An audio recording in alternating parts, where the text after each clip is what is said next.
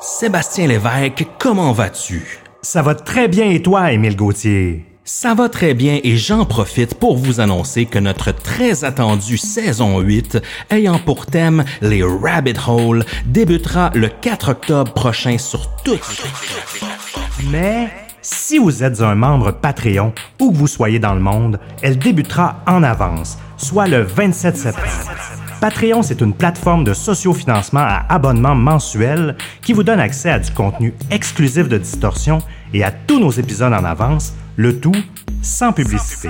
On vous offre deux forfaits exclusifs pour nous supporter.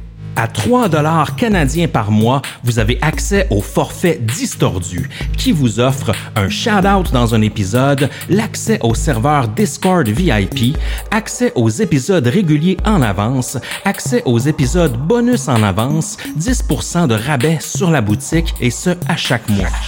On a aussi le forfait Oui monsieur. À 8 dollars canadiens par mois, vous obtenez tout ce qui est inclus dans le forfait Distordu. Vous avez en plus accès à du contenu exclusif qui est dédié à ce forfait, comme un after show après chaque épisode, des interviews, des discussions off the record, etc. Vous avez aussi également accès à un épisode secret par saison, sans parler que vous avez accès aux épisodes secrets des saisons précédentes. Également, vous avez 20% de rabais sur la boutique à chaque mois. Rendez-vous au patreon.com barre distorsion pour vous abonner et devenir des commanditaires officiels de Distorsion. On vous remercie énormément de votre soutien et bonne écoute. Vous êtes sur le point d'écouter Distorsion, un podcast sur Cette émission tente de faire la lumière sur les affaires obscures. Nous reconstituerons les faits en vous présentant les témoins, des membres de la famille, les représentants des corps policiers qui ont été impliqués personnellement. Cette émission n'est pas une production du service des nouvelles. des histoires étranges de l'ère numérique.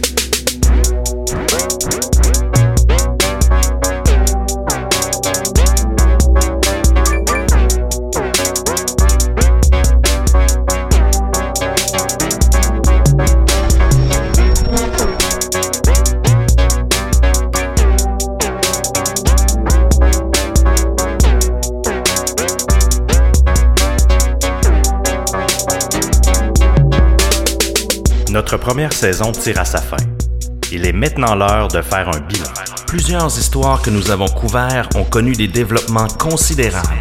Vous avez aussi été nombreux à nous faire des suggestions de sujets. Ce soir, on prend le temps de répondre à vos questions et faire quelques mises à jour sur nos épisodes passés.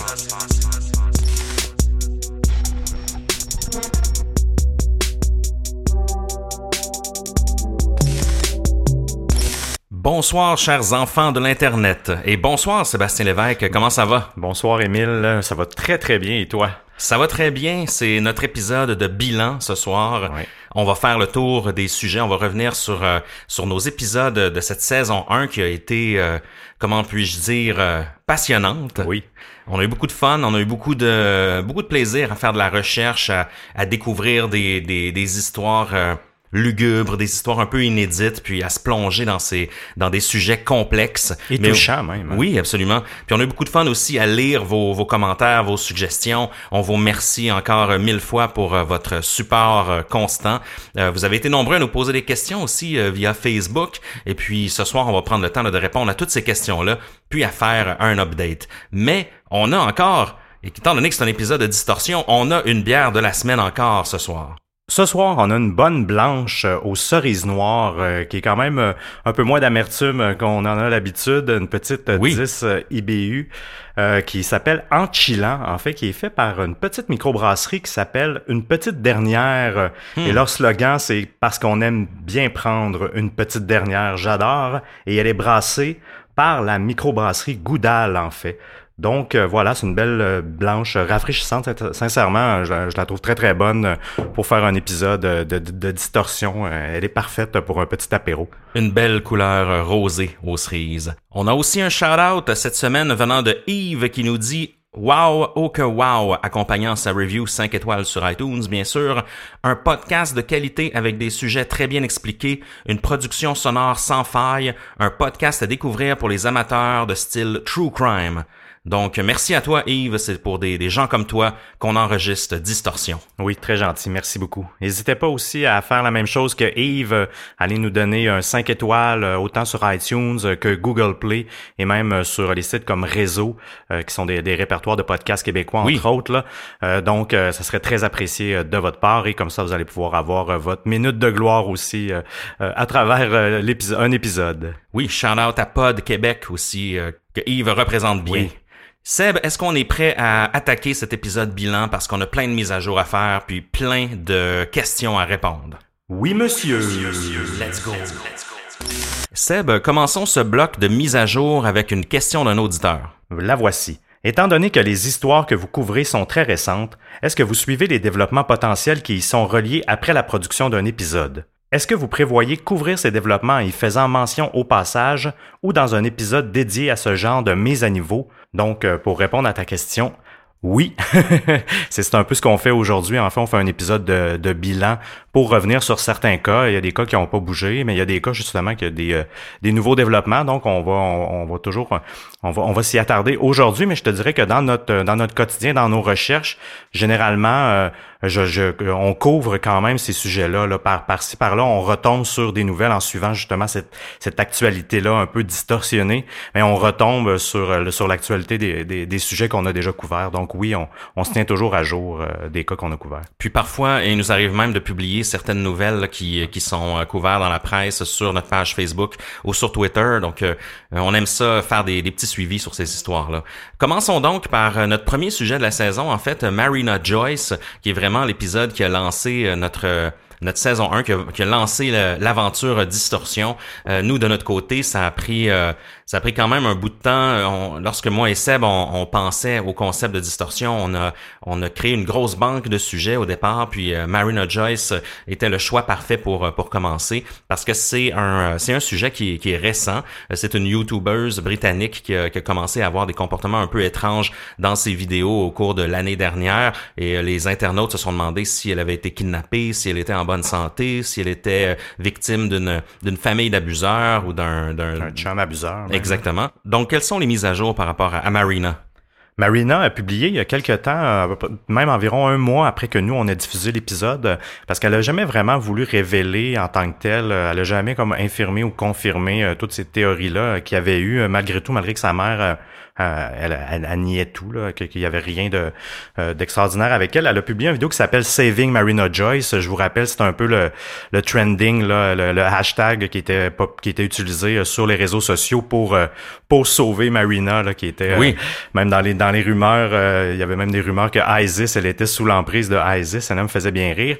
Et elle revient sur cette période-là. Elle avoue que elle était troublée, qu'elle était pas bien, qu'elle était qu'elle subissait subissait euh, une dépression, mais jamais... Euh, mais elle, elle dit que toutes les rumeurs à, son propos sont fausses. Donc, je, donc elle n'a pas été abusée ou, ou sous l'emprise de quelqu'un ou quoi que ce soit. Elle revient même euh, sur l'histoire des bleus sur ses bras. La seule chose qu'elle mentionne, c'est que ça lui a fait réfléchir sur sa vie, mais que, que c'était une étape de sa vie, mais sans plus. C'est un peu ce que je trouve étrange, euh, je dois avouer, dans, dans sa confession, puis en même temps qu'elle dit que c'est pas vrai, mais elle avoue qu'elle était tordue, euh, euh qu'elle avait un peu l'esprit euh, distorsionné, si on veut. Mm-hmm. Donc c'est difficile à saisir, mais je vous dirais qu'elle semble vraiment pour vrai aller mieux. parce que moi, je, je, je, la suis sur YouTube quotidiennement, ben pas quotidiennement, là, mais de manière hebdomadaire, en fait, dès qu'elle publie des vidéos. J'aime sa dynamique et tout ça. Puis là, je trouve que c'est vrai qu'elle a repris un peu son, son éclat. On le voit même dans ses yeux elle a l'air en meilleure santé. Elle a l'air vraiment en meilleure santé. Euh, mais, je, mais je crois encore à, à toute cette, euh, cette épopée, euh, cette du marketing, le coût de marketing est rendu, écoutez, à 2,1 millions d'abonnés YouTube. C'est très rentable. Le vidéo dont je vous parle, Saving Marina Joyce, c'est un 1 million, quasiment 300 000 vues hmm, quand même. Euh, d'écouter. La plupart de ces vidéos ils ont souvent plus d'un million de vues. Euh, après quelques semaines seulement. Donc, c'est... La controverse a été euh, très payante. Oui, pour elle, effectivement. Puis cette vidéo-là qu'elle a sortie, c'est, c'est pas suffisant justement pour faire taire les adeptes de la, de la théorie de conspiration, comme quoi, justement, comme tu disais, comme, comme quoi elle est sous l'emprise d'une, mm. d'une force euh, externe, si on veut. Exact. Épisode numéro 2, euh, moi c'est un des épisodes qui euh, qui m'a le plus passionné. On en avait parlé tellement longtemps, puis même c'est un c'est un sujet qui qui reste, qui nous reste en tête. Même encore cette semaine, je lisais, je fouillais un peu pour voir euh, s'il y avait d'autres choses qui étaient sorties. C'est le cas de Elisa Lam. Elisa Lam, c'est cette blogueuse qui est partie, c'est une Canadienne donc qui est partie faire un tour de la côte ouest américaine il y a quelques années, en 2011, et puis elle a été retrouvée morte dans une un réservoir à eau sur le toit du Cecil Hotel à Los Angeles, donc un hôtel qui a déjà un passé assez sordide. La cause de sa mort, c'est apparemment noyade, avec la, maladie mentale ayant joué un rôle important. Euh, il y a encore des gens qui pensent qu'elle a été assassinée, ou même des gens qui pensent qu'elle a été euh, victime de, forces paranormales, euh, parce que, bon, on se rappelle la vidéo de l'ascenseur qui, avait été publiée sur YouTube avait fait sensation et était devenue virale. On n'a pas tellement de nouvelles de, de Lam, en fait, pour, euh, pour ce qui est de, de tout ce qui est l'enquête, c'est euh, case closed. Mm-hmm. En fait, le dossier est fermé. Il euh, y, a, y, a pas, y aura pas plus d'enquête que ça. Par contre, les internautes, eux, sont, sont encore, sont encore à l'affût. dans le cas d'Elisa Lam, en fait, il y a un projet Kickstarter qui a, qui a, été une réussite, qui est un film documentaire intitulé What Happened to Elisa Lam, qui a été justement qui a été mais le documentaire n'est pas réalisé mais le projet Kickstarter a été euh, réussi euh, je crois à la fin mars ou quelque chose comme ça avril mars quelque chose comme ça. Euh, c'est un projet qui est réalisé et produit par deux indépendants du nom de Jake Anderson et Jared Salas. Ces deux ces deux gens-là en fait sont, sont connus pour être derrière le, le site ghostdiaries.com donc des gens qui sont habitués d'investiguer des des histoires de, de, true crime et de, de paranormal. Euh, en fait, Jake est aussi auteur. C'est deux gradués d'une école de cinéma de la Californie. Et puis, c'est un projet qui a l'air quand même prometteur. J'ai hâte de voir s'il y a des nouvelles informations qui vont sortir de, de ça. Ce qui est intéressant, c'est qu'il s'attarde beaucoup au côté euh, détective euh, Internet, si on veut, le côté web sleuth, le mm-hmm. côté l'enquête sur Reddit. Donc, j'ai hâte de voir parce que nous, évidemment, à Distorsion, c'est un sujet qui, qui nous intéresse. Oui, on va vous tenir au courant de, dès que ça sort, si ça sort, parce qu'on on le sait, les projets, les projets Kickstarter, des fois, ça n'aboutit jamais.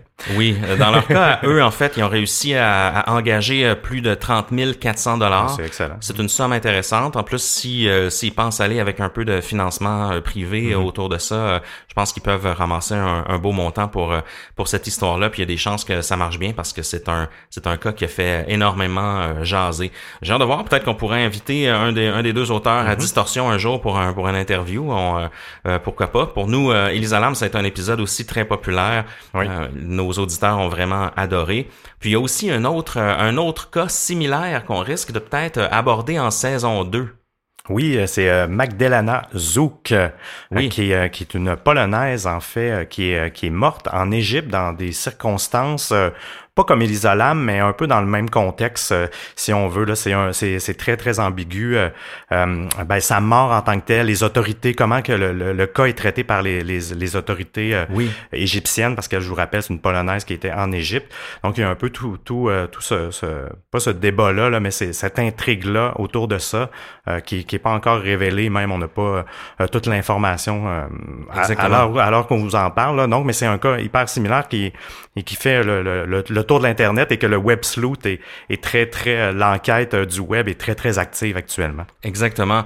Euh, justement, ça, ça répond un peu à la question qu'on nous a posée euh, en début d'épisode. C'est un cas très récent. Ça se déroule même encore maintenant. Mm-hmm. On attend encore les, les détails de l'autopsie.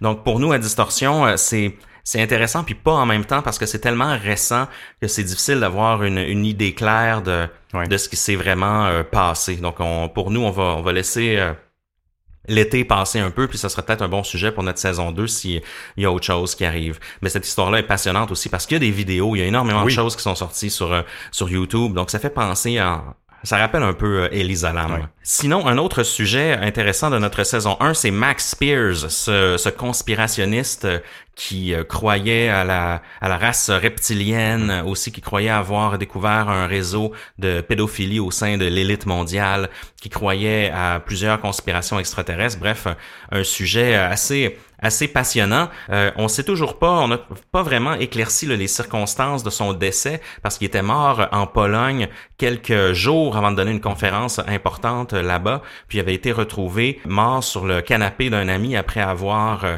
vomi 2 litres de liquide noir. Donc c'est très très étrange. On vous invite à allez réécouter l'épisode si euh, si vous ne l'avez pas fait. Max Pierce, en fait, ce qu'on, il n'y a pas énormément de, développement au niveau de l'enquête. Euh, par contre, ce qui se déroule en ce moment, c'est encore une fois une campagne de socio-financement afin de recueillir 5000 euros pour euh, pour réouvrir un peu le dossier.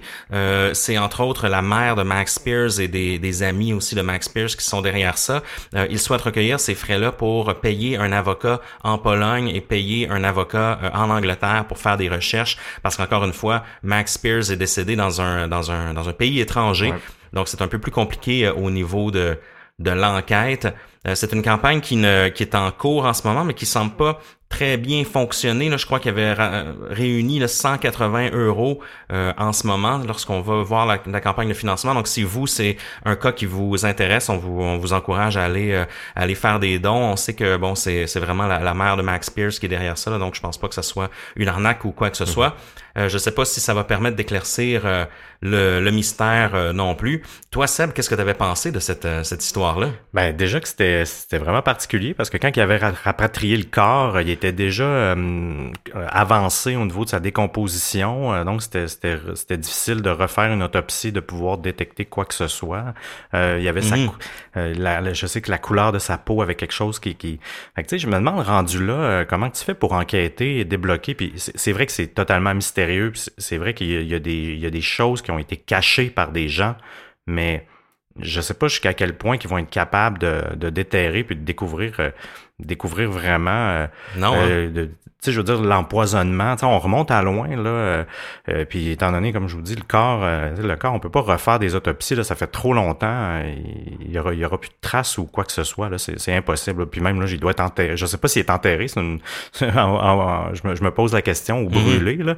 là, donc, voilà, je, trouve que c'est un, un beau défi, mais je peux comprendre, là, bon, c'était mon fils, sûrement que je ferais, je ferais la même chose, puis je voudrais éclaircir le mystère, là, de, de rester toujours sans euh, sans vraiment savoir la vérité, euh, ça doit être vraiment difficile. Ah, exactement.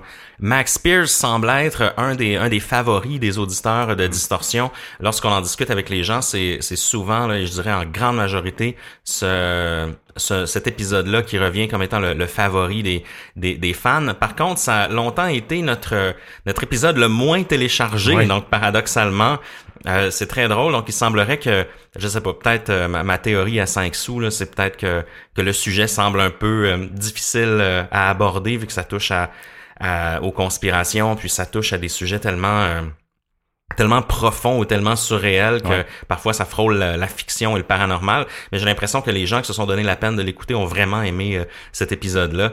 moi, me plonger dans ce sujet-là, c'était assez particulier parce que je suis pas nécessairement le plus le plus érudit des, hum. des, des, théories conspirationnistes. Il y avait des choses là-dedans qui étaient un peu nouvelles pour hum. moi, mais ça m'a donné un peu envie de, de, continuer à suivre le sujet. Oui, exact. C'est un cas qui m'a quasiment ébranlé, en fait. C'est fascinant comment il peut y avoir des communautés de gens qui croient quand même à, puis je, je, je veux pas médire ou dire quoi que ce soit, ils ont le droit de croire à ces théories-là. Euh, moi, je suis moins, euh, il y, a, il y, a, certaines théories que je, je suis moins adepte, mais ils ont quand même une, une communauté qui, qui est très engagée.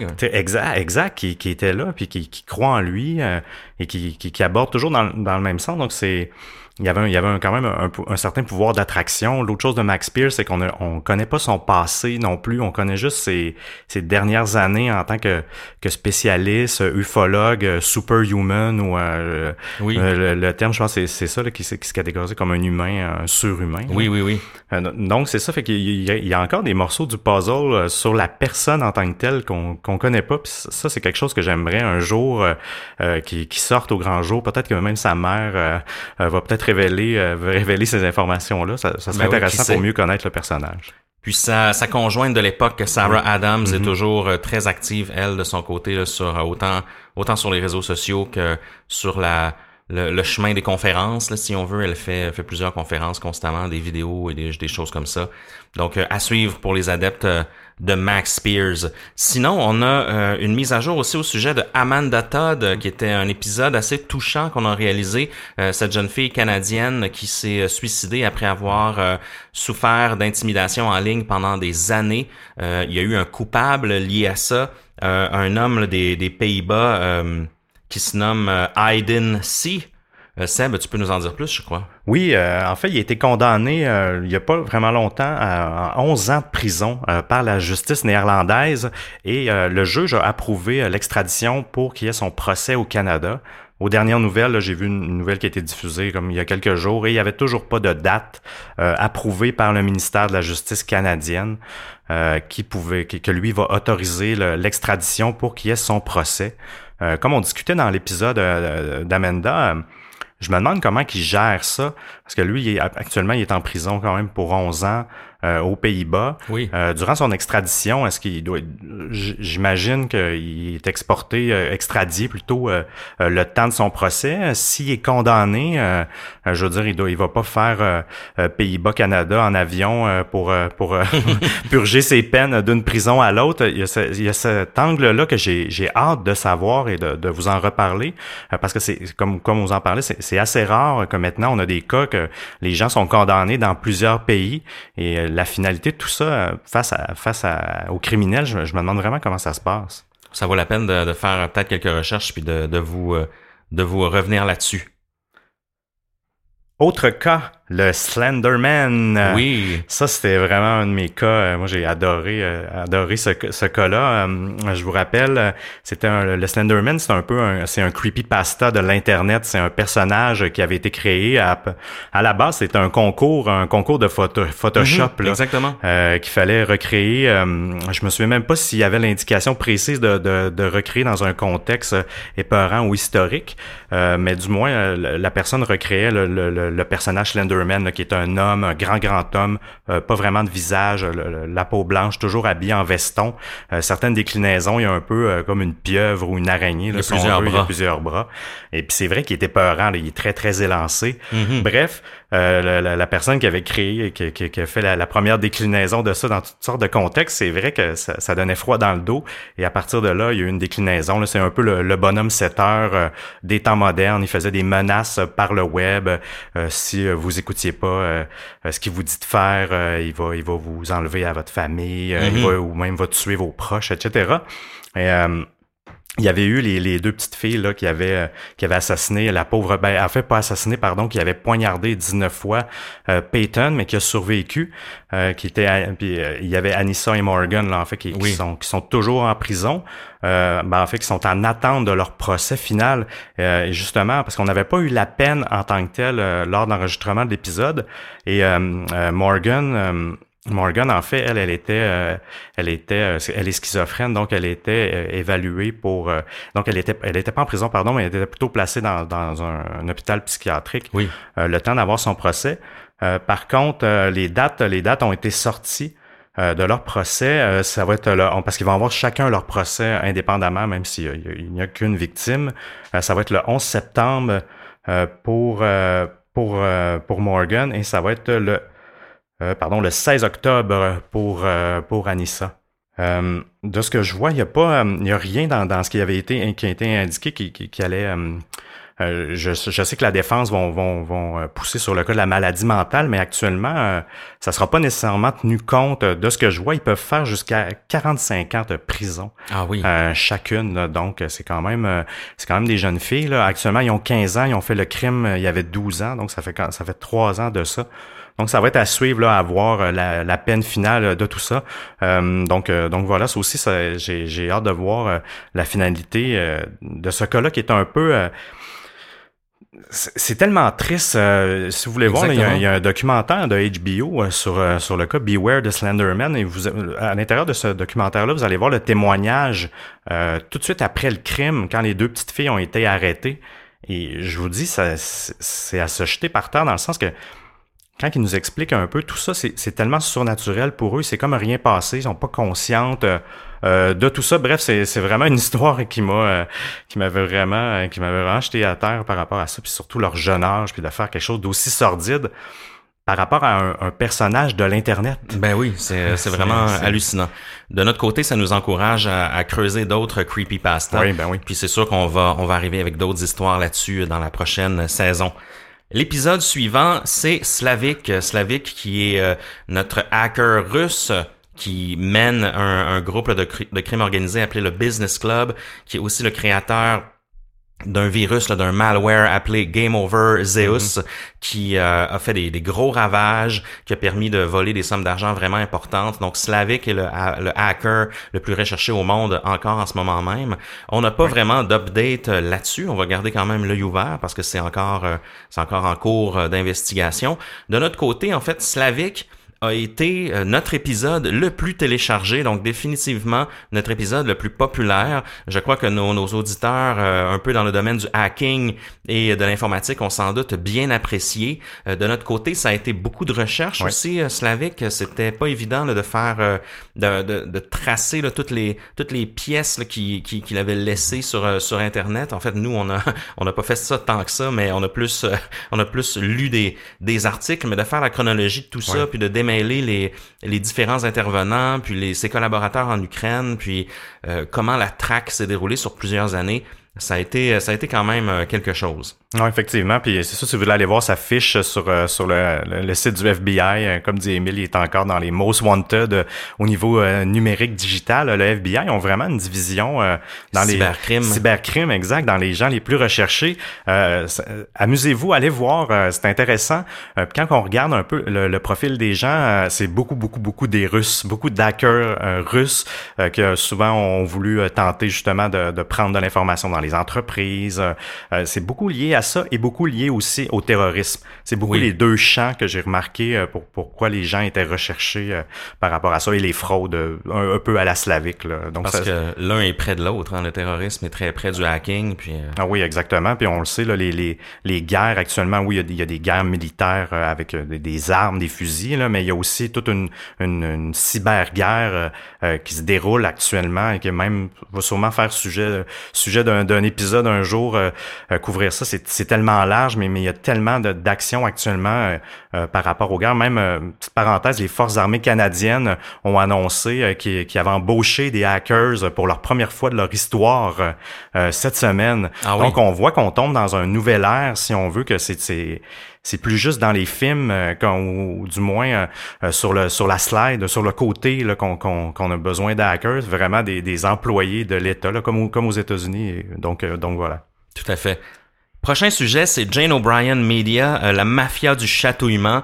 Encore un drôle de sujet euh, qu'on a euh, qu'on a investigué ici. Aussi le cas de David Ferrier, qui est qui est ce, journaliste néo-zélandais qui a un peu mené l'enquête là-dessus, qui lui en fait qui a, qui a, ébruité ce sujet-là.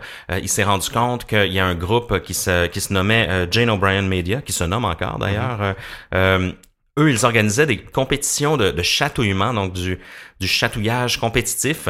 Et puis, en fouillant un peu, on se rend compte que les gens, les participants à, à ces compétitions-là ont été euh, fortement intimidés en ligne, ils ont été menacés, puis ont été, ils ont été menacés de toutes sortes de, de choses. Leur nom a été sali euh, en ligne. Il y en a qui ont perdu leur emploi. Donc, il y a vraiment des gens très contrôlants qui menaient cette... Euh, ce genre de mafia du mhm. chatouillement. Euh, David Ferrier lui-même euh, a aussi reçu euh, un nombre un nombre incroyable de menaces de la part de ces gens-là. Il y a eu des démêlés avec avec la loi, avec le système judiciaire. Donc c'est c'était carrément là, il a découvert un il a ouvert une boîte de Pandore lui en en, en s'intéressant à ça. Oh oui, ils sont venus le narguer à la première du film.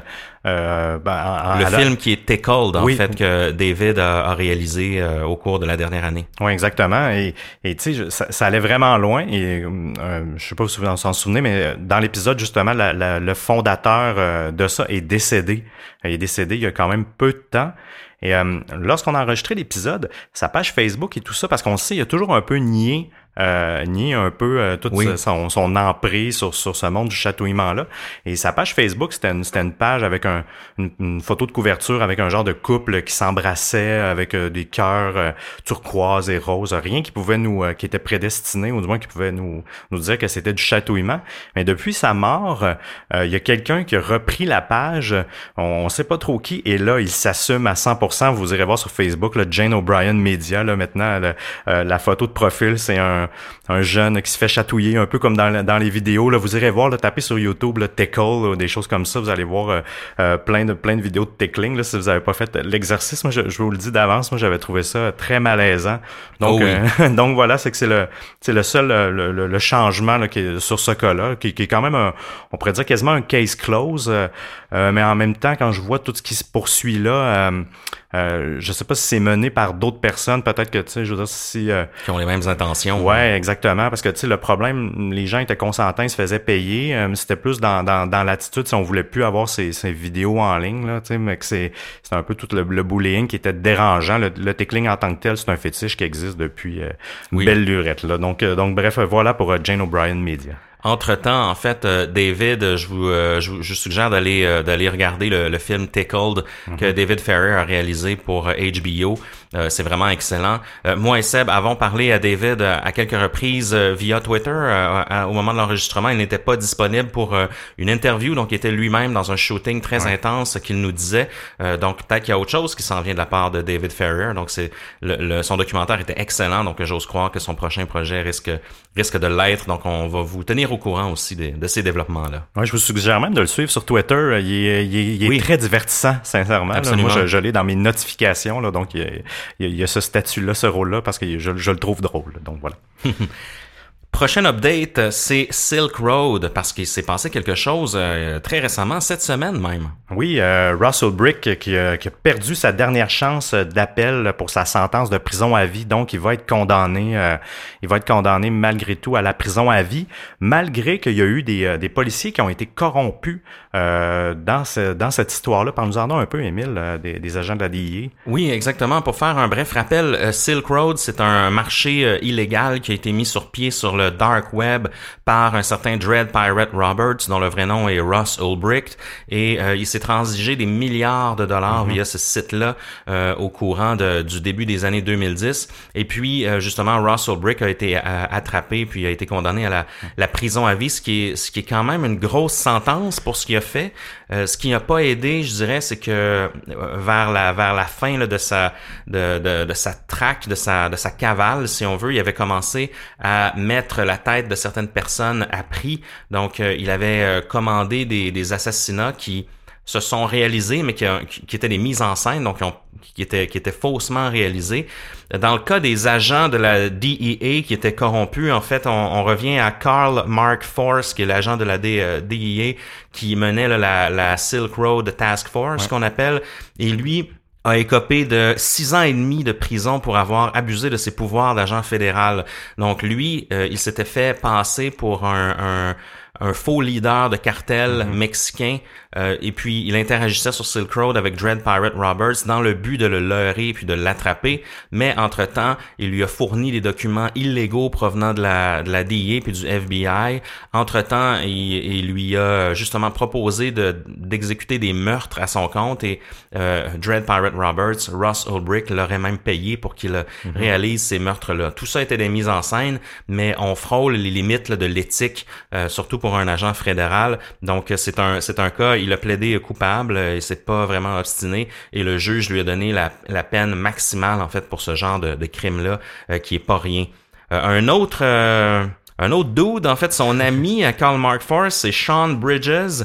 lui, même chose, un drôle de numéro. Lui, Sean Bridges, il avait volé des, des, bitcoins du compte de Silk Road dans le but justement d'attirer l'attention de Dread Pirate Roberts et il, ben, il lui a jamais redonné. Donc Euh, lui, il a été euh, accusé de 71 mois de prison pour blanchiment d'argent, puis euh, il a été aussi condamné à verser 500 000 dollars pour pour le pour son pour son acte de, de blanchiment d'argent. Entre temps, il a aussi il a aussi essayé de changer son nom et de fuir les États-Unis en attente de son procès. Donc c'est quand même pas rien. Et puis il aurait été il aurait été attrapé quelques années plus tard pour avoir détourné un autre 700 000 dollars en bitcoins. Donc Sean Bridges euh, est devenu un, genre d'expert en blanchiment de bitcoins, mais on se rappelle que c'était un agent de la DIA à ce moment-là. Donc euh, en ce moment, c'est un peu rendu une blague. Il est devenu une caricature de lui-même et l'exemple parfait d'un agent corrompu. Oui, exact. C'est, fascinant hein, comment que même si la police avait à la base une bonne volonté, on voit que la, l'appât du gain est toujours là, hein, malgré tout. Hein. C'est, c'est, c'est fascinant. Notre dernier sujet maintenant qu'on a couvert de la saison, c'est euh, Luca Magnotta. Euh, ce cher euh, Luca qui est, qui est quand même une grosse histoire. les mises à jour, c'est c'est dur à dire parce qu'il y avait tellement de choses à couvrir dans cet épisode-là. Est-ce qu'on est-ce qu'on a tout couvert? Certainement pas. Euh, est-ce qu'il y a des choses qu'on aurait pu creuser? Euh, Certainement. Euh, il n'y a pas vraiment de mise à jour au niveau de, de l'enquête ou tout ça. C'est vraiment un truc qui c'est fermé. C'est un qui est bouclé. Exactement. ce qui s'est passé par la suite, bon dans le dans le post enquête et le post emprisonnement, Luca Magnotta a continué un peu à agir comme sa personnalité le le représente bien. Là, c'est-à-dire qu'il a envoyé des, des photos de lui en prison euh, à des gens à l'extérieur. Ça s'est retrouvé sur le web. Euh, il s'est fait des... Il y avait énormément de fans en dehors des prisons qui lui ont envoyé mhm. des lettres. Il s'est fait des, petits copains en dehors euh, en dehors de la prison. Il a échangé des, lettres avec avec ces petits copains-là qui sont qui se sont retrouvés sur Internet aussi. Donc, la saga continue toujours un peu. Il y a toujours des petites choses qui qui, euh, qui sort de, cette histoire-là parce qu'il est, euh, il, il, semble ne pas vraiment avoir changé même en prison. Il est toujours autant euh, narcissique, toujours autant abus de lui-même. Et puis j'ai l'impression que ça changera pas. Non, tu as, bien raison là-dessus. Petite anecdote euh, qu'on vous avait pas parlé durant l'épisode, euh, je sais pas si vous vous souvenez, mais on parlait que le Animal Beta Project, en fait, qui est un organisme qui est des vigilantés euh, sur le web pour traquer les, euh, les, les, les, les, gens qui font de la cruauté animale, en fait, avait tenté pour le piéger à l'origine. Il s'était allié avec une playmate de l'époque et il voulait engager Ron Jeremy, l'acteur porno. je suis sûr que tout le monde connaît le, le, le, gros, le gros à moustache, pour, pour le piéger pour piéger Magnotta parce qu'on sait il voulait il voulait aller euh, dans la porno quand même. Puis Ron il dit ouais mais moi je fais pas de la porno gay. Euh, comment je pourrais dire la, la, la playmate le, presque convaincu mais Ron pour laquelle il voulait pas le faire c'est pas parce qu'il voulait pas se faire passer pour un acteur gay ou quoi que ce soit c'est qu'il avait peur euh, de se faire manger par Luca Rocco Magnotta parce que déjà à cette époque-là il y avait des il y avait des rumeurs autour de, du cannibalisme autour de lui malgré hmm. sa cruauté animale. Donc lui il avait, il avait peur que quand Magnotta allait sortir de prison et allait se venger sur lui. Donc, je trouvais ça quand même euh, rigolo comme, anecdote autour de, autour de ce cas-là. Toujours, euh, toujours plein d'humour, ce Ron, euh, ce Ron Jeremy. Je pense qu'on a fait le tour de nos mises à jour. Seb, on a plusieurs questions du public. On va, on va faire, on va faire le tour parce que c'est des questions très, très intéressantes. Je te demande à toi, tiens, pour commencer une question, une question ouverte. Tiens, toi, quel a été ton épisode préféré ou le plus marquant, tiens? Le plus marquant, je pense vraiment que c'est le Slenderman. Euh, comme je vous disais, ça m'a euh, ça m'a vraiment fasciné. Slenderman à, cause de, de, tout le cas justement les petites filles, puis Amanda Todd. Amanda Todd, je l'ai trouvé euh, je l'ai trouvé très difficile en tant que moi-même de, de parent, puis que c'est le genre de choses qui pourraient arriver à, à ton enfant sans que tu sois trop courant.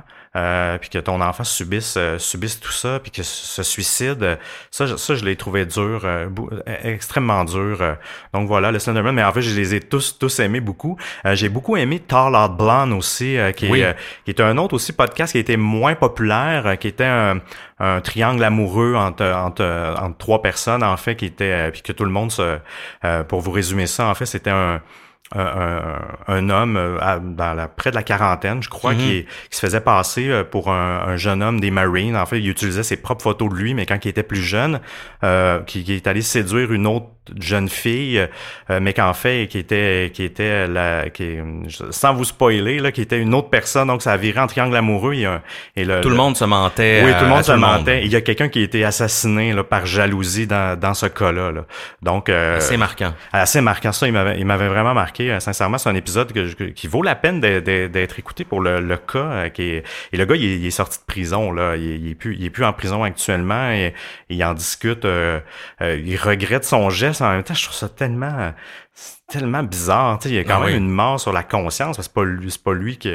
En tout cas, fait que euh, bref, euh, c'est un, un, cas aussi qui m'avait. Et toi, Émile, euh, c'est quoi tes épisodes que t'as aimé le, que t'as aimé le plus hmm, C'est une bonne question. Je dirais, on n'a pas vraiment d'update là-dessus. C'est un, on l'a, on n'est pas vraiment pensé dessus aujourd'hui, mais je dirais que Lake City Quiet Hills, c'est, je crois que c'est mon mon histoire préférée. C'est mon épisode préféré, puis ça a été un épisode très populaire auprès de nos nos auditeurs parce que ce que j'ai aimé de cet épisode-là en fait, pour vous le résumer, c'est... Euh, euh, des gens, des, des, internautes sur Reddit ont découvert dans le code source d'un site euh, d'images euh, des annonces classées pour tueurs à gages. Donc c'est assez assez irréel quand on commence à lire ça. Puis c'est lorsqu'on se plonge là-dedans, c'est une suite de rabbit hole de, de de puzzles internet, puis de discussions sur Reddit, puis de d'enquêtes sur un utilisateur de forum, puis euh, on s'est rendu compte qu'il y a même euh, un assassinat euh, à Dubaï qui aurait été lié à ce groupe-là. Donc c'est assez assez fascinant. Ce que j'ai aimé de ce de ce cas-là, c'est qu'il y a presque il y a pas grand-chose qui existe. Ça, ça a presque pas été couvert. Ça a pas été couvert par les les médias de masse très certainement. Donc il a vraiment fallu que moi et Seb on, on lise des des dizaines et des dizaines de discussions sur Reddit, qu'on passe d'un d'un sujet à l'autre, qu'on essaie de, de, garder la chronologie là-dedans. Donc, ça a été un gros travail de, de tri et d'organisation de l'information. Puis moi, je pense que c'est pour ça, c'est que je suis, à quelque part, je suis fier parce qu'on a, on a débroussaillé un peu un sujet qui avait très peu été couvert, pas du tout au Québec, je dirais, puis mm-hmm. euh, quand même assez peu euh, à l'international. Et c'est pour, c'est pour ça que c'est un de mes sujets euh, préférés. Sinon, je dois aller un peu avec toi. Le Slenderman était un, un super épisode aussi. Et euh, Silk Road, je dirais aussi, ah a été un, un, épisode assez assez marquant, euh, surtout pour la recherche qu'on a qu'on a fait autour, qui était qui était quand même une une, une longue recherche encore une fois là, de décortiquer la timeline et, et, rectifier certaines informations. Parce que même quand on faisait le tour sur internet ça se contredisait. Wikipédia dit pas la même chose qu'un article de Wired ou qu'un autre article et donc euh, on espère qu'on a fait un bon travail de, de justification de l'info Seb, euh, allons-y avec les, questions de, nos auditeurs, tiens. Oui, une prochaine question. Avez-vous un cas en particulier que vous vouliez aborder, mais que pour X raisons vous avez abandonné? OK. Hmm. Bonne question. Ben, au départ, je dirais que Magneta, on n'était pas sûr de le faire. Il était, il était sur notre liste depuis les tout débuts, c'est-à-dire même euh, il y a presque un an quand on avait commencé à penser au concept de distorsion, on a, il était dans la liste, c'est sûr, parce que c'est clairement un cas de l'ère numérique, c'est un true crime. Euh, c'est québécois. C'est québécois en plus, mais on, je sais pas, on se disait peut-être je crois que notre hésitation, c'était que c'est un cas qui avait tellement été couvert qu'on savait pas trop par quel angle l'aborder, puis on savait pas trop qu'est-ce qu'on pouvait ajouter à la discussion. Euh, je crois que ce, qu'on a fait, c'est qu'on s'est attardé un peu plus sur la quête, la recherche en ligne qui a été faite par les activistes, par les, les gens, les, les, gens du Animal Beta Project et autres. Et puis, euh, donc, on a, on a failli pas le faire, je crois, euh, Magneta. Oh oui, on s'est décidé euh, quasiment euh, il y a quelques semaines. Bon, mais on, on, termine avec Magnota. On a envie de le faire, euh, puis on a trouvé l'angle finalement pour parce que notre, notre objectif à distorsion, c'est pas de répéter euh, ben, on n'a pas le choix de répéter les, les faits, les, les, chronologies et tout ça, mais notre objectif, c'est pas de, de copier-coller une nouvelle euh, d'agence France-Presse. C'est vraiment de, de prendre un angle puis de le, de le fouiller toujours dans, dans, notre angle numérique, digital, distorsionné, puis y amener notre saveur à nous. Là. Donc, c'est un peu pour ça qu'on était on n'était pas certain, comme tu dis. Exactement. Un autre sujet qu'on n'était euh, pas trop certain, je dirais, mais qu'on a fait quand même, c'est euh, Silk Road. Oui, Parce oui, qu'on on se demandait comment le comment l'intégrer à notre angle? Parce que ça avait été vraiment beaucoup couvert. Est-ce que euh, bon, ça touche, euh, c'est moins un true crime, c'est peut-être moins sordide, mais en même temps, on se dit, on n'a pas vraiment de, de, limitation à distorsion, puis on a décidé de le, faire quand même. On trouvait que c'était un un gros morceau dans lequel euh, s'embarquer. Peut-être que ça, ça a donné qu'on était dans le jus cette semaine-là, parce que moi et Sam ne faisons pas juste enregistrer des podcasts dans la vie. Ben Donc, on faut trouver du temps pour, pour faire tout ça. Puis Silk Road, pour nous, c'était un gros morceau à aborder. On se disait, qu'est-ce qu'on, qu'est-ce que deux gars là, comme nous peuvent, peuvent faire, quel genre de, qu'est-ce qu'on peut ajouter à la discussion, que, comment on peut décrire tout ça? Mais on le fait quand même. Mais est-ce qu'il y en a qui sont sur la, la table puis qu'on n'a pas encore abordé? Ben euh, c'est sûr qu'il y en a parce qu'on n'a pas abordé il y en a on en garde pour notre saison 2 c'est ça c'est pour ça qu'on a des, une autre saison qui s'en vient euh, mais euh, qu'on mais qu'on a vraiment vraiment tassé ou je pense que non. Euh, je pense que non. Il y a un peu euh, Magdalena Zouk qu'on vous a un peu parlé euh, tout à l'heure, mais qui, est tellement frais que justement, faut faire attention à toute l'information qui circule. Oui. mais sinon, non, je pense que non. on n'est pas, pas tant que ça qu'on a abandonné et qui nous a, nous a répugné, si on veut, mm. au point que, arc, non, on, touche pas à ça ou c'est trop complexe. Donc, voilà. On n'est pas des slackers. Non, c'est ça. Autre ah. Oui, vas-y, continue. Autre petite question. Euh, normalement, vous prenez combien de temps pour préparer un sujet? Ça, il y a eu plusieurs personnes qui nous ont demandé euh, notre temps de préparation euh, pour, pour ça. Ben, il y a Ça varie. Oui, ça varie en fait. Il y a des sujets plus simples, entre guillemets, euh, des, sujets, des sujets qui ont déjà été couverts. Euh, veux, veux pas, il y, a, une- il y a une structure qui est déjà mise en place au niveau factuel. Euh, mais ça varie. Il y a des sujets qu'il faut vraiment se creuser beaucoup. Il faut lire beaucoup d'articles pour aller chercher la moindre information euh, euh, qu'il y a un peu partout parce que Sincèrement, euh, il y, a, beaucoup, beaucoup de travail. Je dois, je dois dire qu'on doit mettre au moins 10, 15, à- ensemble, là, si on cumule Oui, oui. longtemps, là, 10, 15, 20 heures là, facile de, de recherche, de, euh, de mise en, mise en place, de structure. Euh, euh, ça demande quand même beaucoup d'efforts parce qu'il n'y a pas juste la recherche, mais il faut vraiment la, la structurer dans le temps, euh, replacer les éléments, rendre ça euh, crédible. Ben, pas crédible, mais je veux dire, avoir un suspense aussi pour vous, que vous avez Oui. toujours le goût de le goût de continuer à écouter. Euh, il, y a, il y a un peu tout ce travail-là qui demande du temps. Ça, c'est la, c'est, la, la pré-production, si on veut. Là. On reviendra sur euh, l'enregistrement un peu plus tard, mais comme tu dis, Seb, c'est beaucoup euh, c'est beaucoup de recherche. Certains sujets sont différents d'autres. Il y a des sujets où euh, la, la chronologie est très courte. Si on prend par exemple Elisa Lam, où presque tout Ouais. se déroule en l'espace de quelques jours, ouais. quelques jours pour son voyage, peut-être quelques semaines pour l'enquête. Mais, euh, et- mais donc la chronologie est très courte, mais il y a une tonne de, de spéculations qu'on peut faire, il y a une tonne de théories. Donc parfois, dans le cas d'Elisa Lam, euh, par exemple, on n'avait pas tant de recherche de, de débroussaillage de faits à faire, mais euh, par la suite, c'était d'analyser les théories, qu'est-ce qui était possible, de dire, euh, ok, elle est entrée dans la dans le réservoir elle-même ou non, c'est impossible parce que euh, le couvercle est pas assez grand. Donc nous, quand on se lance dans une une, une, une analyse comme ça, ben faut faut vérifier la, la taille du couvercle, faut vérifier est-ce qu'il y avait euh, est-ce qu'il y avait un escalier en bas du réservoir, est-ce que la porte était véritablement barrée. Euh, les autorités nous disent que oui, mais euh, il y a un YouTuber qui est allé la semaine dernière, puis que lui euh, il est allé, puis qu'il n'y a rien qui a sonné, puis il a tout filmé. Ouais. c'est de l'analyse parfois de, de différents euh, scénarios.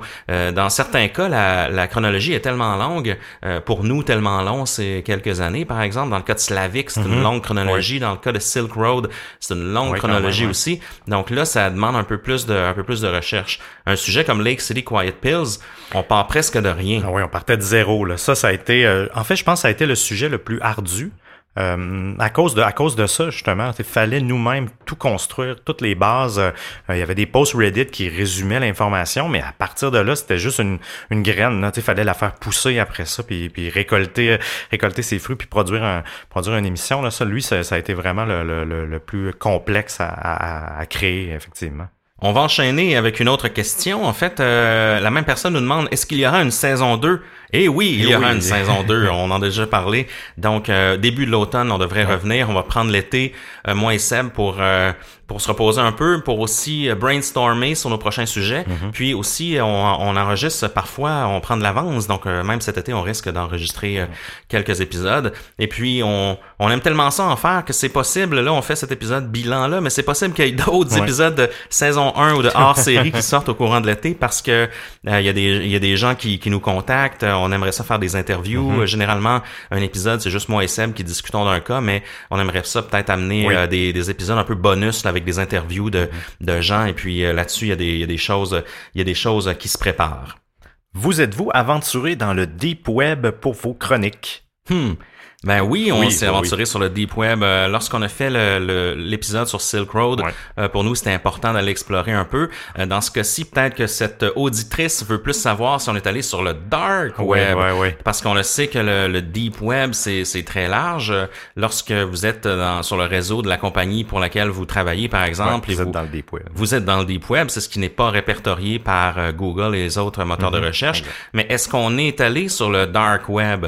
La réponse, la réponse est oui. On Oui, est, on est allé aussi. Donc on, on est allé en touriste, je Ouais, dirais. ça. on n'a pas, on n'a pas, pas fait une tonne d'a- d'action là-dessus parce que, comme Seb nous le mentionnait dans l'épisode de Silk Road, euh, c'est pas recommandé et pas recommandable d'aller sur le dark web. Moi, j'ai l'impression qu'à chaque fois que je m'en vais là-dessus, je suis répertorié à quelque part dans une liste au FBI Ouais. ou quelque chose comme ça. Mais on le fait, c'est-à-dire qu'on est, on est, on a téléchargé le Tor browser. Ouais. On est allé sur euh, sur Tor avec évidemment la protection d'un VPN derrière.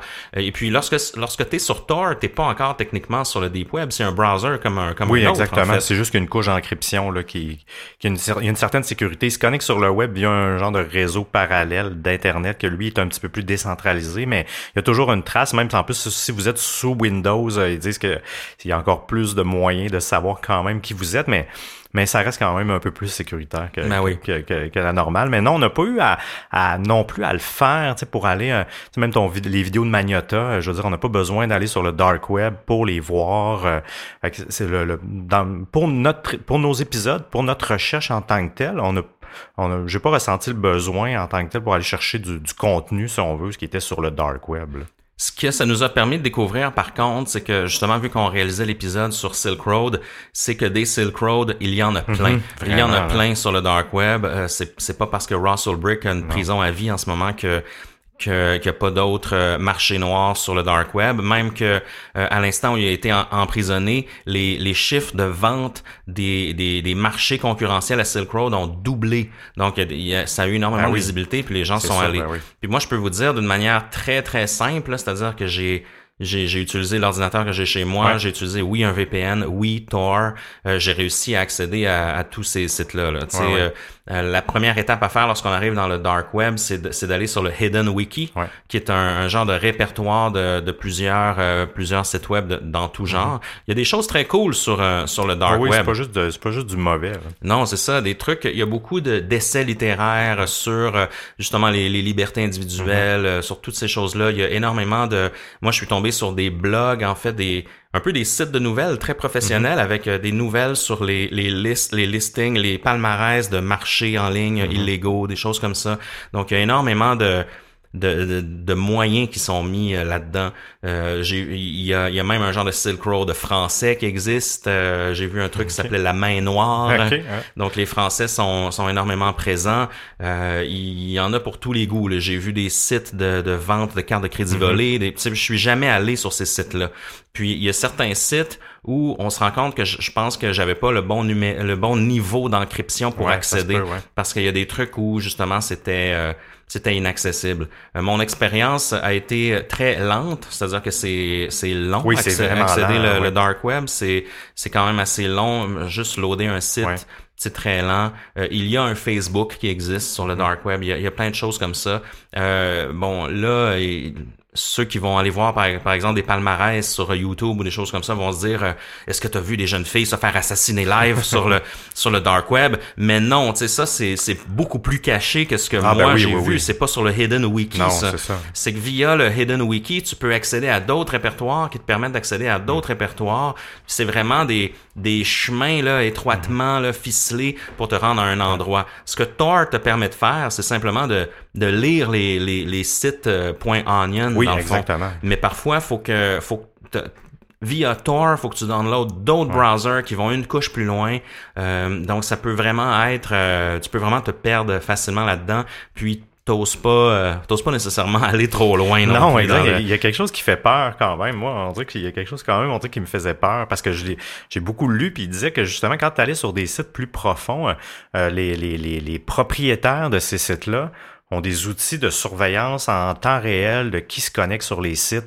Ils gardent cette information-là parce que justement, il y a, beaucoup de choses illégales, donc ils se protègent eux-mêmes aussi euh, pour pas avoir la venue de policiers. Donc, c'est assez particulier. Petite parenthèse, si vous voulez envoyer un dossier au Journal de Québec, au Journal de Montréal maintenant, euh, par exemple, vous avez vu un cas de fraude, faut, faut passer par Tor.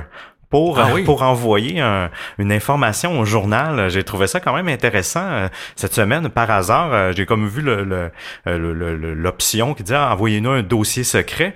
Et là, je clique dessus, puis euh, il y avait une procédure qui expliquait vraiment là, comment télécharger Tor, passer par là pour, pour envoyer. s'assurer que c'est anonyme. Oui, parce que c'est vrai que c'est anonyme pour des couches comme ça, puis envoyer l'information au journal. une- je trouve que l'idée, elle est excellente parce que ça vous assure un, un anonymat là, quand même. là.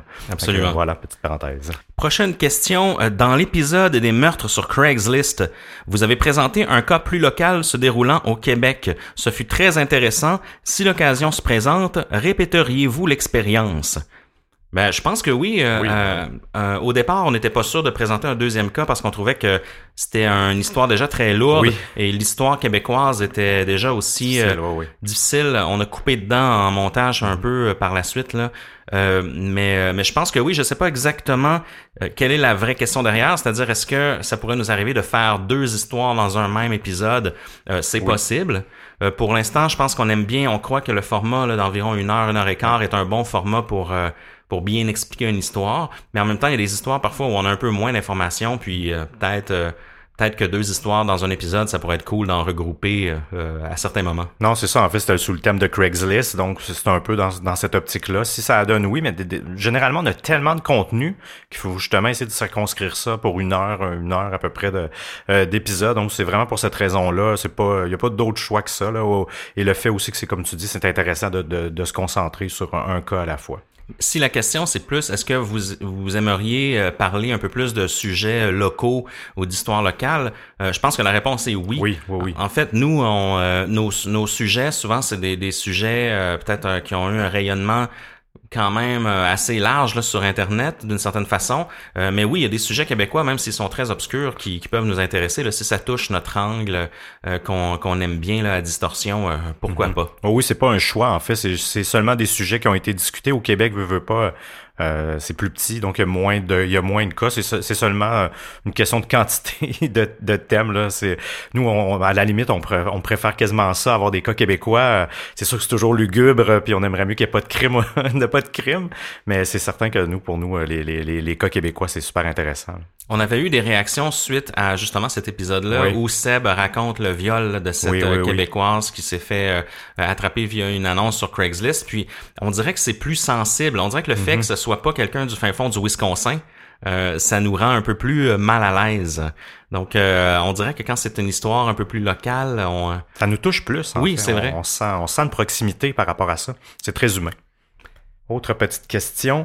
Combien de temps enregistrez-vous avant de couper pour obtenir le segment que vous utilisez? Avez-vous besoin de plusieurs heures pour avoir ce qu'il reste? C'est une très bonne euh, question. Euh, ça dépend, euh, ça dépend, ça dépend à quel point on est bon ou pas. Ouais, ça, ça, ça dépend des shots. Ouais. Je dirais que notre épisode, euh, y a- y a- dans les premiers épisodes, quand on définissait vraiment le format, c'était peut-être un peu plus long. Ouais, c'était plus large. Euh, ça nous a peut-être pris, euh, il y, y a des certains sujets peut-être que ça nous a pris, par exemple, trois heures pour en garder une heure. là. C'est-à-dire qu'on enregistre un peu, on arrête, on, on reprend, euh, on fait une pause, on en recommence, puis au- en bout de ligne, on, je sais pas, on, a- on- par exemple, on va avoir une heure et quart, puis on va trimer ça à une heure, une heure et cinq, si on veut. Euh, Il y a certains épisodes, en fait, qu'on qu'on maîtrisait tellement, dont on, on s'était tellement parlé entre nous, que lorsqu'on a enregistré, je pense que la fois où on a été le meilleur, c'est je pense qu'on a fait... On a enregistré peut-être une heure en une heure et demie, là, quelque Ouais, chose ouais, comme ça. c'était quelque chose. Oui, on a... Je me rappelle plus c'est lequel exactement. Je pense que c'est peut-être. Il y a euh, eu Slavic puis Slavic, Silk, ouais, ouais. Slavic puis Silk Road là, euh, ça je pense que c'est ceux qui ont eu le moins de le moins de coupures euh, le moins de coupures pendant l'enregistrement. Ouais, et Elisa Lam aussi Oui, sûrement parce qu'on en avait tellement discuté qu'on maîtrisait. euh, on n'avait même pas besoin de notes là, on se rappelait de toutes les dates puis toutes les, Non, tous les endroits par cœur. Donc c'est généralement c'est ça. Euh, par la suite, il y a euh, il y a un, il y a un- il y a un travail de montage qui est Ouais. fait euh, parce que vous, vous voyez, il y a des extraits sonores, il y a des, des mix, euh, des, des effets dans la voix, il y a, il y a tout un travail de mixage qui est qui est fait derrière que que, que moi je, je fais Ouais. là, via mon, mon background en, Mhm. en, en son. Euh, puis ça, ça prend peut-être encore une fois, le monter un épisode euh, d'une heure peut prendre euh, peut-être, euh, dépendamment si on est bon Ouais, ou pas, ça. entre peut-être trois, trois, quatre heures Ouais, là, c'est ça. supplémentaires pour pour l'édition de Ouais, d'un épisode. Prochaine prochaine question très intéressante. Est-ce Ouais. qu'il y a des sujets que vous refusez d'aborder? Y a-t-il quelque chose de trop intense pour distorsion? Trop intense. Ben, c'est. Hmm. Ben, j'aurais tendance à dire que non, mais en même temps. euh, Je pense que notre euh, notre frontière à ce niveau-là, c'est plus euh, c'est pas nécessairement sur l'intensité de la chose parce qu'on s'entend que euh, Luca Magnotta c'est quand même assez Ah ouais. intense, euh, le Slenderman c'est intense Ah aussi. oui. C'est c'est pas tant dans le dans le gore ou dans euh, dans l'horreur de la chose, je dirais. C'est sûr que moi je suis pas un grand fan de de, pédophilie, de choses Non, ça, comme moi, ça. ça, ça, ça, genre. Euh, mais euh, mais je dirais que ce qui nous bloque, c'est plus. euh, je pense que notre but, c'est pas nécessairement de tomber dans le sensationnalisme. Ouais. C'est-à-dire qu'il faut toujours avoir une bonne base de faits pour discuter d'une histoire. Je préfère que l'histoire soit soit plus intense, mais qu'on la supporte bien avec des faits, qu'elle mhm. soit moins, mais qu'on ait presque rien à dire. Donc si si c'est une histoire, même si elle est très difficile ou euh, ou très intense ou qu'elle touche les bas-fonds d'Internet, moi je pense pas que ça nous bloque. C'est plus euh, qu'est-ce qu'on qu'est-ce qu'on a comme information puis qu'est-ce qu'on peut apporter à la discussion. Oui, exactement. Autre petite question, à quand le live avec Ars Morienzi, qui est notre cousin podcast québécois? Oui. Euh, parce que je, vous avez sûrement vu sur Facebook, on planifie... Euh, Il y a une certaine bromance là, qui oh. s'installe entre, entre Distorsion et Ars Morienzi. Euh, c'est un podcast justement true crime, peut-être un peu plus historique, qui est plus scripté, je dirais, que, que nous. Euh, oui, je te laisse poursuivre, Seb. Oui, ben oui, en fait, c'est ça, vous avez vu sur Facebook, euh, on a une intention de, de, de, de transporter Distorsion en dehors, euh, en dehors des studios d'enregistrement, euh, de, de, les mettre un peu sur scène et d'avoir un, un live, un spectacle live. Euh, on connaît pas encore le format exact, où est-ce que ça va se dérouler et tout ça. On va vous tenir au courant au courant de l'été ou au début de l'automne, euh, peut-être en même temps que le début de la saison 2. Euh, à suivre, mais c'est certain qu'il va y avoir un, spectacle live sous peu à Montréal. Prochaine question ici. Je m'intéresse beaucoup aux conspirations et aux faits étranges tels que celui d'Elisa Lam ou encore celui de Max Spears. Et je voulais savoir si, ce, euh, si vous allez faire plus de podcasts dans cet univers prochainement. Et on nous euh, suggère ici le cas de Phil Schneider et de la Dulce Base, qui seraient des cas très intéressants à traiter, je crois. Euh, merci de merci de cette question. En fait, euh, je pense que oui, oui, ça nous intéresse. oui, en fait, dès qu'il y a des cas. Oui, le monde, le monde de la conspiration, c'est intéressant. Ce qu'on ce qu'on se rend compte, c'est le fun de voir que les les auditeurs de Distorsion sont un peu euh, euh, segmentés, c'est-à-dire que tu as des fans vraiment plus horreur, creepypasta, des fans de, de, true crime et d'enquête, des fans de disparition par mhm. exemple, et euh, des fans de, de conspiration. on, on l'a dit, le Max Pierce semble avoir été un sujet qui, qui en a passionné plus, plus d'un. donc nous, nous aussi, je dirais que c'est à vous, hein, si vous avez des sujets comme ça, je dirais que c'est peut-être le, côté où moi et Seb sommes les moins experts, c'est-à-dire qu'on est, on est peut-être moins euh, moins, à l'affût de tout ce qui se trame dans le, dans le domaine des, euh, des conspirations et de, de ce genre de, de discours-là, mais ça nous intéresse. Et justement, le, cas de Max Pierce nous a donné euh, l'occasion de creuser mm-hmm. certains autres sujets. Donc, c'est sûr qu'on va, qu'on va y revenir, mm. très certainement. Non, puis ce qu'on aime, en fait, de, de, de, de ces histoires-là, c'est qu'il faut toujours que ça se rattache à, à un vrai fait. sais, peu importe, même si tout le, il y a eu un build-up autour des théories, euh, tu sais, comme Max Spears, euh, il a quand même vomi du liquide noir, là, peu importe ce qu'on pouvait dire sur lui. Donc, même si c'est un conspiration, on pouvait rattacher ça à un fait. Donc, les l'histoire de conspiration, qu'on qu'il y a des vrais cas, c'est vraiment ça, ça qui nous qui nous intéresse le plus. Exactement. Lorsque c'est trop farfelu, par exemple, c'est peut-être moins euh, moins intéressant pour nous. On aime toujours qu'il y ait une base un peu un peu un peu solide derrière ça, puis aussi qu'il y ait un angle, l'angle numérique, l'angle enquête internet, tout ça qui soit qui soit présent. Des fois, d'autres certaines histoires vont être euh, peut-être trop anciennes ou euh, mais euh, mais oui, on prend bien note de, de ces suggestions là. on avait déjà quelques quelques noms là. On mentionne Phil Schneider, c'était déjà sur notre liste, la, la Dulce Base aussi, donc c'est des sujets quand même assez assez intéressants. Autre petite question, où est-ce que vous vous voyez dans cinq ans? Où est-ce qu'on voit distorsion dans cinq ans? Et euh, quel projet aimeriez-vous accomplir? Euh, si votre podcast euh, gagne beaucoup d'attraction et devient super très écouté? Bonne question. Je pense que ben, tu l'as mentionné tout à l'heure, euh, Seb, le fait de faire un live, euh, moi ça me ça me stimule beaucoup. le fait de, de, vous rencontrer en personne, de vous réunir dans une salle, de faire euh, une expérience live avec du visuel aussi, avec justement de la vidéo, des choses comme ça pour approfondir un sujet. Je pense que ça nous intéresse. là où on se voit dans cinq ans, c'est c'est c'est dur, à dire. on aimerait bien euh, on, aimerait bien, on aimerait bien poursuivre notre, euh, notre ben croissance. On a eu une super euh, saison 1, donc oui, on veut, on veut poursuivre là-dessus. On veut faire grandir notre communauté. Mm. J'aimerais faire des collaborations aussi avec d'autres podcasteurs. Peut-être faire certains épisodes en, anglais, on sait mm-hmm. jamais. Ben Peut-être qu'on peut faire des déclinaisons aussi. parfois, on touche un peu à, à plusieurs sujets. Peut-être qu'à un certain moment, Distorsion va va produire d'autres podcasts mhm. de d'autres styles. On aimerait toucher au narratif, on aimerait toucher à, à, plein de choses. Donc, euh, toi, Seb, est-ce que est-ce que t'as as des souhaits là, justement pour Distorsion dans ben, 5 ans? Ben, un peu comme toi, là, c'est vague et précis à la fois. Là. Dans le fond, on, fonce là-dedans, on avance, on essaie de construire quelque chose, euh, on espère que ça va... Euh, peut-être mener à, autre chose parce que les deux on est des passionnés euh, comme on dit on fait pas ça dans la vie en tant que tel de, notre métier c'est pas ce qui paye notre hypothèque mais mais on est on est des passionnés de ça et on aime ça et et qui, qui sait où est-ce que ça peut où est-ce que ça peut nous mener là. Euh, euh, donc donc voilà moi je, je continue à cœur à fond là-dedans. Emile aussi on est pour le moment on n'a même pas sais, faut, faut quand même, tu oui, faut avoir une certaine vision dans cinq ans, mais il faut quand même y aller un peu, euh, pas au jour le jour, là, mais une marche à la fois. Une marche à la fois, là, c'est ça. Donc, euh, un, pas à la fois, mais pour le moment, on keep going, puis on va continuer à faire ça, puis avec votre, tout, tout, votre support, ça nous, ça nous démontre quand même qu'on est, euh, qu'on est sur la bonne voie, ou dans le sens qu'on a, on a trouvé un, bon angle, une bonne ligne éditoriale qui, qui passionne les gens. Donc, on, déjà là, on va continuer là-dessus ad vitam aeternam, là, du moins euh, le, temps qu'on va en avoir envie là, euh, par rapport à ça. Donc euh, voilà, merci pour ta question. Je pense qu'on a fait le tour des questions du public, euh, Seb. On a reçu beaucoup de suggestions aussi. Euh, rapidement, j'en pense quelques-unes en, en, rafale. Il y en a certainement d'entre elles qu'on va qu'on va creuser mm-hmm. pour la saison 2. On a déjà une bonne liste de, de sujets pour la, saison 2, mais merci de nous de continuer à nous en envoyer. Euh, on nous a parlé de Sad Satan, par mm-hmm. exemple. Sad Satan, qui est un jeu vidéo euh, qui, qui est sorti en 2015 via le dark web. Apparemment, qu'il y a des choses vraiment étranges là, qui se déroulent lorsqu'on joue à ce jeu vidéo-là. Son origine aussi est très mystérieuse, il y a très peu d'infos, donc ça peut être intéressant. On nous a suggéré aussi Max Headroom. Euh, ça, c'est très intéressant parce que on revient aux années 80. En fait, euh, au, euh, en 1987, le 22 novembre, il y a eu un, un, programme télévisuel qui a été piraté live et on a projeté pendant quelques secondes le visage de Max Headroom, qui est un peu un personnage qui avait été animé en 3D à l'époque. Donc, donc, euh, c'est un peu le premier hack, si on veut. C'est un genre ben de TV hack.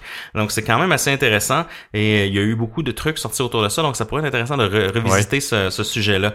Euh, on s'est fait suggérer aussi le, rite satanique qui a lieu euh, au CERN, donc au Centre européen de recherche nucléaire. Euh, par contre, on n'est pas trop convaincu parce que ça semble avoir été démenti en fait. En août 2016, il y a une vidéo qui, fait surface sur le web où il y a des, gens habillés là en, en moine qui auraient fait un sacrifice humain, qui auraient sacrifié une fille euh, dans le dans le l'agora du CERN là, devant une, une statue de la déesse Shiva. Euh, tout ça a été filmé, donc c'est ça qui est assez euh, hmm. assez troublant. C'est un endroit qui est, qui est sous haute surveillance le CERN. Là. Tu peux pas arriver là parce que je, je, m'en vais filmer un film étudiant. Là. Donc ça a été ce que le la position officielle du CERN, c'est un peu, ben tout ça, c'est une, c'est une mise en scène et les, les employés concernés ont été, ont été sanctionnés. Donc ça s'est un peu terminé là. Je sais pas, s'il y a d'autres infos qui sortent, euh, peut-être que ça peut euh, ça peut être intéressant de faire un, un, épisode là-dessus, mais jusqu'à date, j'ai l'impression, je suis pas sûr qu'on a assez de ouais de jus pour euh, ouais. on l'a mentionné tout à l'heure, la Dulce Base. Ça, c'est un gros sujet. C'est une, une base de une base d'interaction entre extraterrestres et humains qui serait située au euh, au Nouveau-Mexique, ou bref, à la frontière Colorado-Nouveau-Mexique. Et il y aurait plusieurs, il y aurait eu plusieurs euh, visites extraterrestres à cet endroit-là, plusieurs euh, théoriciens de la, de la conspiration. en ont parlé dans leur dans le passé. Max Pierce en, a parlé, Phil Schneider en a parlé. Donc c'est un gros sujet qui pourrait être intéressant à couvrir, effectivement. Euh, Stuxnet aussi qui nous a été suggéré, qui est euh, bon un virus qui date de 2005 puis qui a causé des extrêmes dégâts euh, substantiels au programme nucléaire de, de l'Iran. Stuxnet serait un programme là, conjoint entre les États-Unis et Israël. ça pourrait être aussi encore une fois, c'est un, c'est un des gros, un gros cas de virus informatique qu'on a eu dans les dernières années. Ah oui, c'était quand même, c'était, c'est une, une autre preuve des, des, cyberguerres un peu qu'on vous parlait tout à l'heure, ce, ce, ce virus-là qui, est qui, est programmé, développé par deux pays pour attaquer un autre pays, puis je veux dire, euh, hacker une centrale nucléaire, euh, on, s'entend, il peut y avoir beaucoup de dommages. donc c'est euh, c'est un cas qui pourrait être vraiment intéressant à couvrir. Et euh, c'est pas mal tout en fait. Je pense qu'on a fait le tour de, nos suggestions. Continuez à nous en envoyer. Ah oui, toujours même cet été là. Exactement. Ben oui, on est on est toujours on est toujours là. On va on va poster des mises à jour là constamment sur euh, les réseaux sociaux. Vous pouvez nous suivre là au facebook.com/slash distorsion podcast, sur Instagram maintenant aussi oui, à distorsion podcast. Donc allez allez nous rejoindre là. On est des fans d'Instagram, donc on va on va vraiment animer la page et euh, sur Twitter aussi distorsion pod. Sinon pour toujours sur distorsionpodcast.com. Vous pouvez nous contacter en toute anonymité. Vous pouvez nous, vous nous envoyer des, des, emails via notre onglet Contact. N'hésitez pas. Oui, vous n'avez pas besoin d'utiliser Tor, on révélera pas vos informations pour nous contacter. Sincèrement, un gros, un gros, gros merci de, de, votre support et de votre appui durant toute la saison. Moi et Emile, quand on a commencé ça, c'était un peu naïf. On avait juste envie de le faire, puis on le fait au meilleur de notre connaissance. Euh, ça a donné ce que ça a donné, puis on est vraiment content. Moi, je suis très content du résultat euh, et de votre accueil euh, qui Tu sais, on n'avait pas... C'est difficile d'avoir des attentes. Je veux dire, oui, on veut être populaire, mais jamais j'avais chiffré euh, quoi que ce soit ben euh, par rapport à ça. Bon, euh, tu sais, on se lance, puis on le sait que c'est pas facile. On sait qu'on vit dans un monde fragmenté au niveau au niveau du, des médias. c'est difficile. Tout le monde est en concurrence. On peut pas écouter avec nos, nos, nos oreilles deux choses en même temps. Je veux dire, on peut pas écouter Spotify puis écouter Distorsion. Là. Donc, il faut fallait faire notre place dans, dans, dans, dans l'univers, dans, dans cet univers-là ben du divertissement. Puis je pense qu'on on, a bien fait ça à, notre manière. On est, on est vraiment content. Souvent, ce qu'on notre référence, c'est les vieux épisodes de Dossier Mystère ou ces choses-là. Mais là, c'est fini. Donc, on sait que, que maintenant, on a plusieurs, on a plusieurs fans qui, qui sortent de l'ombre et qui, qui découvrent là, cette, cette passion pour, euh, pour ce genre de sujet-là. Et on est heureux là, de, de, de, participer à, l'évangélisation du, du style et puis à, à collaborer avec d'autres, d'autres podcasteurs euh, dans le futur. Là-dessus, Seb, est-ce que tu as un mot de la fin pour nous ce soir? Si vous êtes accro à distorsion, n'allez pas consulter, c'est tout à fait normal. On se revoit bientôt.